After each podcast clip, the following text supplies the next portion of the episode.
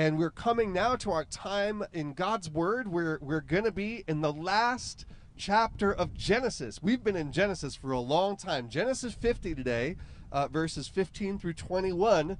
And guess what? We're actually going to spend three sermons on just this passage because it is so very key. But before we begin, let's pray together. Lord Jesus, I pray that you would make your word come alive through the Spirit right now, that you would use it to build us up in the faith, to prune away that which is holding us back from experiencing the life that you would have for us. Meet us now and be with your people in Jesus' name. Amen. So there's an old uh, there's an old Greek myth, and uh, it's about a kid named Phaethon, and Phaethon he, he, didn't know who his father was, but his mother always told him it was Helios, the sun god. Some of you guys may have heard this story, and and he wouldn't believe her. And she said, "Well, you know, you should just go visit uh, the sun god and ask him." And so he does. This seems like a sensible proposition.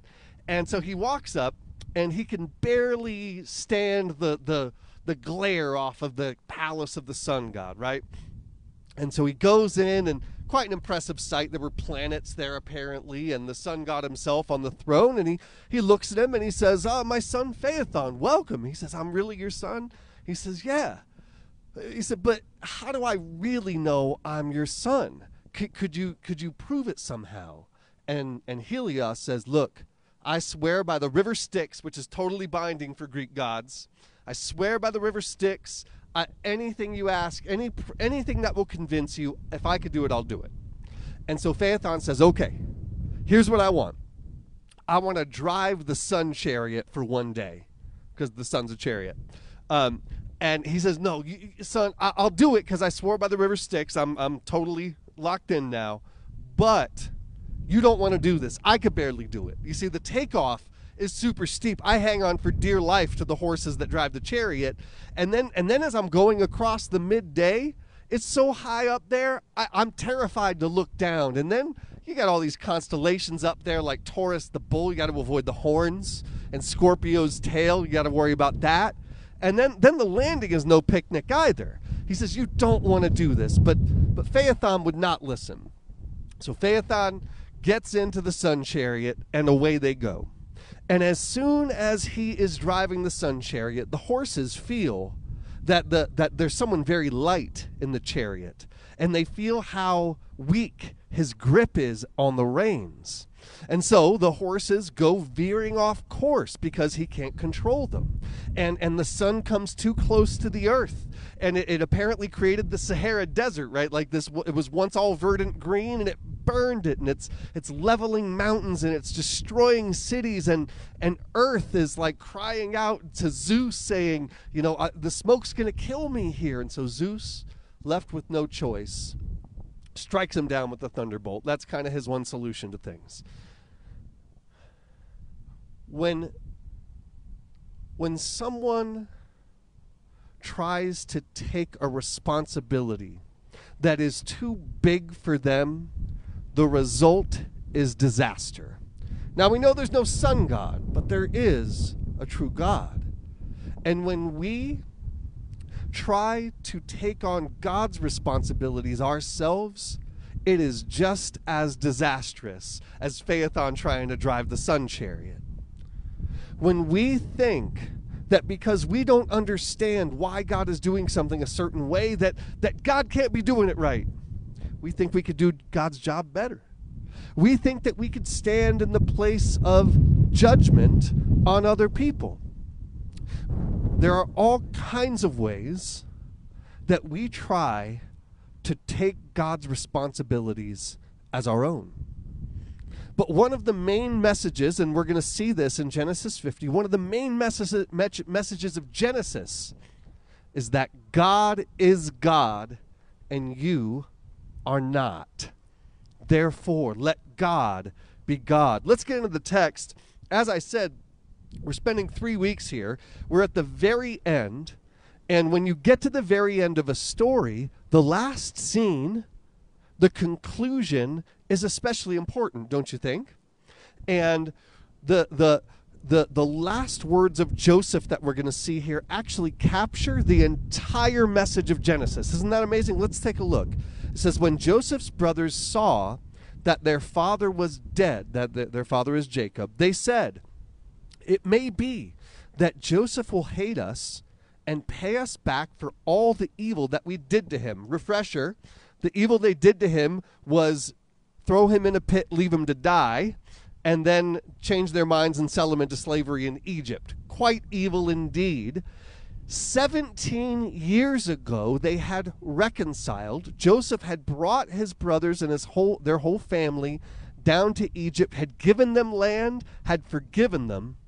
And here the brothers think that Joseph was just waiting till their father was in the ground and now he's going to take out his revenge on us. And so they send a message in verse 16. They sent a message to Joseph saying, Your father gave this command before he died. Say to Joseph, Please forgive the transgression of your brothers and their sins, because they did evil to you. And now please forgive the transgressions of the servants of the God of your father. Joseph wept when they spoke to him. Now, very probably those brothers the, Jacob never said that. The brothers are making it up because we have no we have no indication that Jacob ever said that. But well might Joseph weep. He had forgiven his brothers. He had provided for them for 17 years, and here they suspect that he has just been waiting to take his revenge. Verse 18 His brothers also came and fell down before him and said, Behold, we are your servants. Now, the servants, it's a little lost in translation. They're saying, We're your slaves. It's like, spare our lives, enslave us. Do you realize this is the exact flip flop situation? Once his brothers sold him into slavery, now his brothers are offering themselves into slavery. Might be tempting if you're a vengeful person. But look at what Joseph now says. And here is the high point. Here is the, the guy who gets God the most in the book of Genesis. He says, But Joseph said to them, Do not fear, for am I in the place of God? As for you, you meant evil against me, but God meant it for good, to bring it about that many people should be kept alive as they are today. So do not fear, I will provide for you and your little ones. Thus he comforted them and spoke kindly to them. So the first part of what Joseph says is, Am I in the place of God? He says, I am not God. To, to be their judge, to take the place of God, would be wrong. And you may, when we get to the end of the story, we're invited to think of the whole story, right? you may make the connection that Joseph's words are the dead opposite of Satan's words to the, the man and woman in the garden. What did he say to them? If you eat the fruit, what's going to happen? You will be like God. The temptation in the garden was to stand in the place of God, to be your own authority, to be autonomous apart from God. What does Joseph say at the end of Genesis, Am I in the place of God? That is simply not for me. The message to his people back then and now is God is God and we are not. Let God be God. Let God be God. Now, what does it mean to let God be God? We're reaching the end of the book that introduced God to his people, the Exodus generation. They didn't have any idea who their God Yahweh was, and the book of Genesis tells you his backstory. What do we see in Genesis? Who is God revealed to be? And therefore, what do we need to leave alone? In what ways do we need to let God be God? Well, first of all, he is author. Second, he is judge. Third, he is savior. Yes, that's the outline. Author, judge, and savior we need to let God be the author. Now, this is how the whole Bible starts off Genesis 1 and 2, creation. How does God want his people to know him first and foremost? That he's the creator of all things. You see, to to an ancient Israelite, they had grown up in Egypt as slaves. And they had been raised on Amun Ra and that sort of thing. And there were gods of the sky and gods of the crops and whatnot. Who is God? He doesn't just rule, He doesn't just occupy a certain area of creation. He is the creator, He is the author, which means that God is the one who defines what reality is. And also, he gets to define who they are. You see, for them, they were brought up to believe that they were property because they were slaves. But the Egyptians do not get to define God's people, God does. He is both creator and king. So, what he says when you are author, what you say is authoritative. When you made it, you own it. Make sense? If, if you know if Beyonce was working on a new record and she wrote the whole thing and I'm over there like, you know what, you should call it you should call it such and such. Would, like is she gonna be open to that suggestion? She would be like, No, get out of my studio, old guy. You know, I made this, I name it. She is the author and therefore has authority. And I think that this is a place where we really, really struggle letting God be God, letting God be author. I, I, I read a story once of um, it's a very ancient book uh, written by a guy named Xenophon.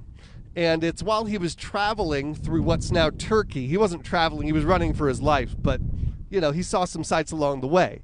And he came to this one tribe, and they they, they had a king who would sit up on a high scaffold from where he would hand out his kingly judgments and decrees, right? So clearly, this dude was in charge. He was the authority, right? But when he said something they didn't like, they would refuse to raise food up to him. Like this is a scaffold so high you needed like a rope and pulley to get up and down.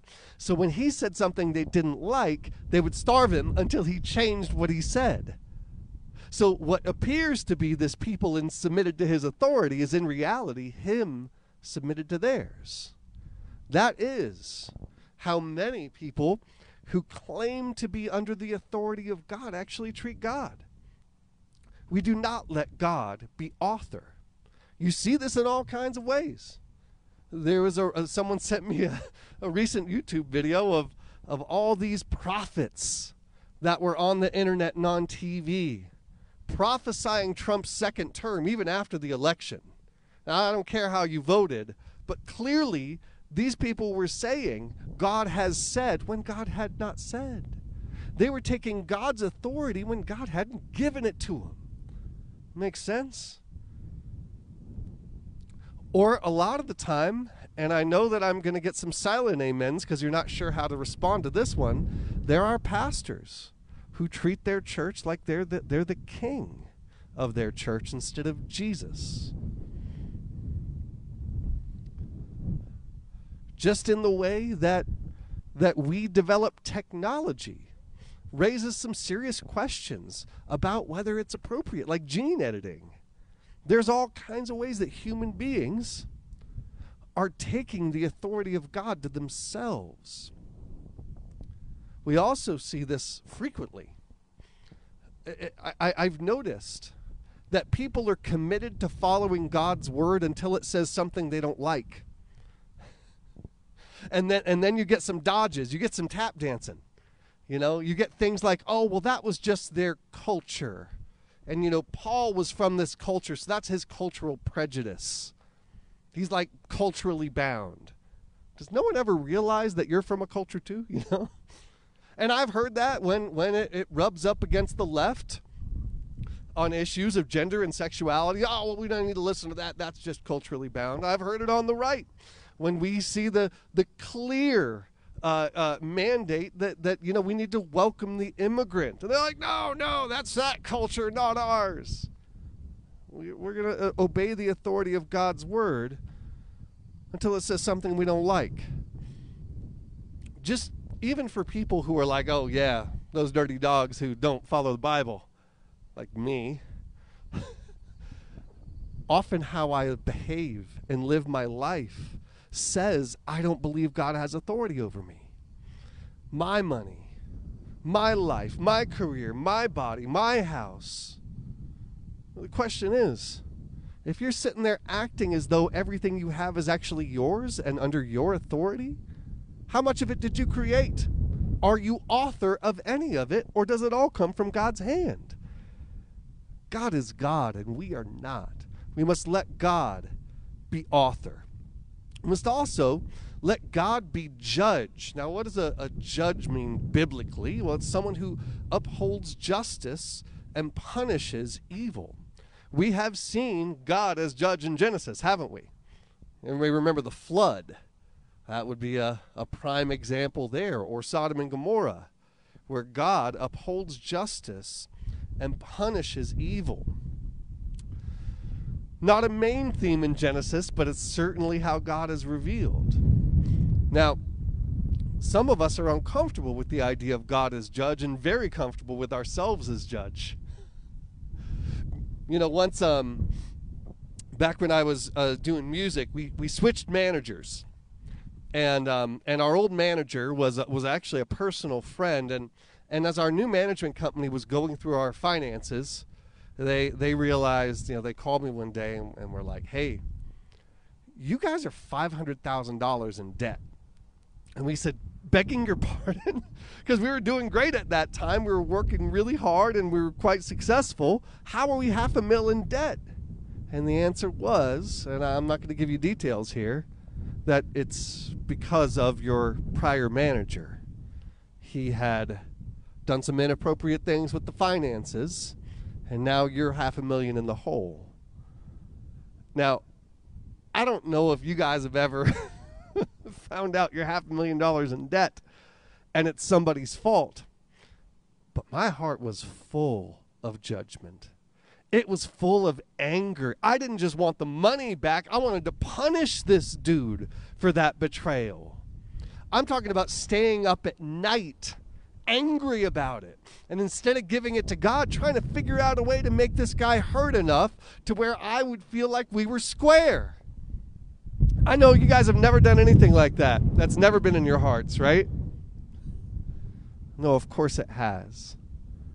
Because we have a hard time letting God be judge. We want to take that role of judge for ourselves. If you have ever said, you know, I'm just really discerning, I could size someone up in five minutes. That is not the gift of discernment. That is you making yourself a judge. If you're holding on right now to past wrong, how someone has wronged you and you cannot let it go, you kill them in your heart, you trash their reputation, you're trying to put yourself in the place of God by being judge. If if when someone in your household wrongs you, you carry out judgment on them through a little snark, through some cold shoulder, through some taking out of your anger. If you're someone who looks down on others, you know, I do this a lot. I'm like, man, look at these people on social media. I erased my social media. I'm on the moral high ground now, right? I'm I'm making myself into judge into a judge. This is this is there's so much of this in our lives it's like breathing for us, right? We must let God be judge. Why? Because God is God and we are not. Now, if God were only judge, we wouldn't have gotten any farther than Genesis chapter 3 because it would that would have been the end. The the first parent our first parents would have sinned and been gone and that's it. But god god is revealed mainly in the book of genesis and on through the bible as savior we see that joseph actually acknowledges this when he says he says am i in the place of god? Right? Taking that's where he's saying it's not for me to judge. But also in verse 19, he says, uh, uh, in verse 20, rather, he says, As for you, you meant it for evil against me, but God meant it for good to bring it about that many people should be kept alive as they are today. And Joseph is, of course, talking about how God put him in place to save up all the excess grain for all those years to then provide for people during the famine so that they would not starve. Joseph doesn't say, I provided for you. Joseph doesn't say, I saved them. He says, God did through him. And we, we have seen this many times in Genesis, haven't we? For those of you who have been around for the series, we've seen God deliver Abraham, we've seen God deliver Lot. We saw God deliver Hagar twice out of the wilderness, didn't we? We saw God deliver Jacob out of the hands of Esau. We now have seen God deliver the, the sons of Jacob through someone they tried to kill and then enslave. God is Savior. We are not. You know, one of the things that they drove into our heads in seminary is this, this one story where John the Baptist is out preaching and this delegation from Jerusalem comes to him and they hear about what he's saying and they think this could this be the Messiah? And so they go to John and they say hey are you the one we've been waiting for? Are you the Messiah? You know what John says? People who were in seminary what, is, what did John say? He said I am not the savior. And they said you remember that you know why cuz you are not the savior savior and we so badly want to be. I have wanted to be. When I see a loved one or a church member going down a path of self destruction, and you pray for them and you plead with them, but nothing you can say will move their heart, and you feel personally responsible, you are not their Savior when when you say i am going to take control of my life. I'm going to get it all together so that nothing wrong ever happens again in my life. My life's going to be butter from here on out because of how in control i'm going to be. Guess what folks? You are not your savior. When we become angry at god because we say, Why haven't you intervened in this situation? I'm watching this, I'm watching this loved one die of a disease. Or something horrible has gone wrong in their life. Why haven't you saved them, God? You know why we're angry? It's because we think we could do a better job of Savior, as Savior. But we always need to remember that God is God and we are not. We must let God be Savior. We must let him be author, judge, and savior. You know, when I say that, you, you realize I'm not saying do anything. I'm saying don't do something, right? That's a lot harder sometimes than we realize. Like not doing something that's a reflex is some sometimes like impossible. It, it is it is to my shame that I'm going to admit, admit to you guys. I've lived in Colorado for 10 years. I can't really downhill ski and so I've opted for cross country, uh, and and the reason is is because when when it comes to balls that are in my court, I'm pretty good at that. Like you know, with cross country skiing, you do the kick and glide, I'm all over it, no problem. I could zoom. In fact, the uphill doesn't bother me. I, I I'm I'm totally bragging right now, and I'm gonna do it. Just here it is.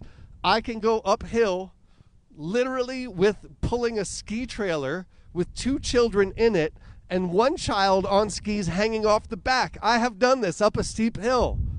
Sharon is my witness. You know what's hard for me? The downhill. You know why? Because there's nothing you can do except go with it. And I find that very challenging. I want to be in control. But every time I come to a hill, I start tensing up. And what happens? I fall. Just because I can't stop doing something. And so, like a couple weeks ago, I was out and, and I came to a hill. I'm like, okay, I'm going to get it this time. And I tensed up and I, I fell. But then I came to the second hill and I fell then too.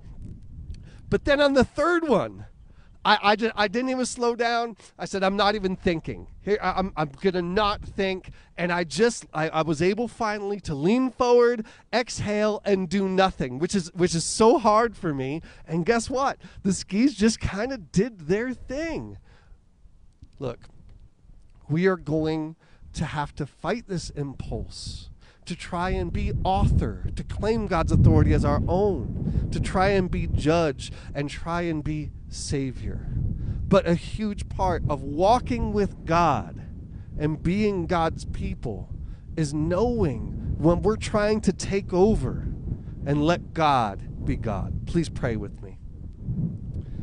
Father God, I, I pray that you would help us to have the wisdom to see where we're trying to grab the wheel out of your hands and simply let you drive.